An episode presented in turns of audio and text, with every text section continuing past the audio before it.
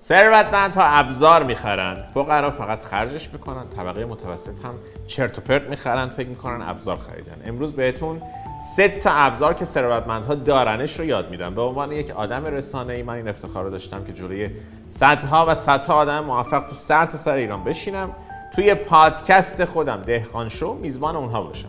اگر طرفدار من باشید که قطعا همین الان هم پادکست های من رو دنبال می‌کنید. ولی اگر دنبال نمی‌کنید هم می‌تونید همین الان اون پایین رو کلیک کنید رایگان دنبالش کنید. مهم نیستش این آدم ها از چه صنعتی اومده بودن. چیزی که من ازشون فهمیدم این بود که همشون سه تا ابزار اصلی دارن. اولین ابزارشون کسب و کارشونه. کسب و کارهایی که ممکنه صاحبشون باشن یا توی اونها شریک باشن یا توشون سرمایه گذاری کرده باشن یا حتی کسب و کارهایی که قبلا ساختن و فروختن به یکی دیگه. اینش مهم نیست.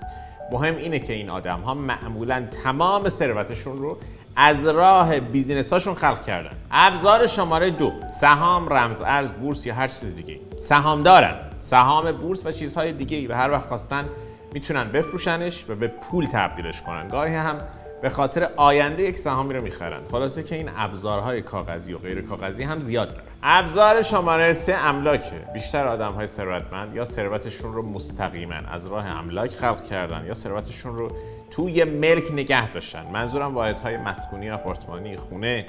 ویلا هستش که دارن اجارش میدن. حتی ممکنه زمین باشه که به کشاورزا مزرعه دارا دارن اجارش میدن. این هم میشه یک استراتژی. حتی ممکنه صاحب یک پارکینگ عمومی باشن یا انبار یا هر چیز دیگه چیزی که من فهمیدم این بود که اینجور آدم ها معمولا کلی از پولشون رو توی ملک می‌گذارن. این شد سه دسته ابزار اصلی که آدم های موفق همیشه اونها رو دارن.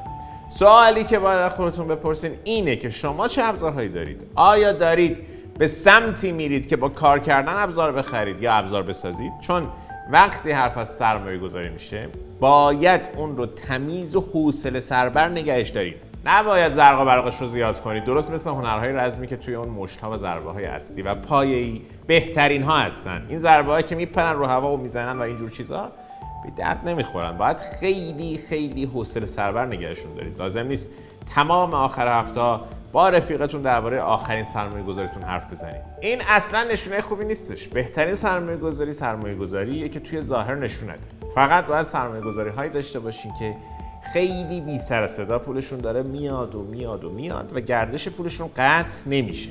خیلی ساده است.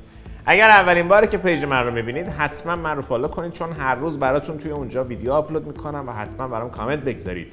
بگید وقتی حرف از خلق ثروت یا سرمایه گذاری میشه دلتون می‌خواد از چه موضوعاتی بیشتر برای شما بگم؟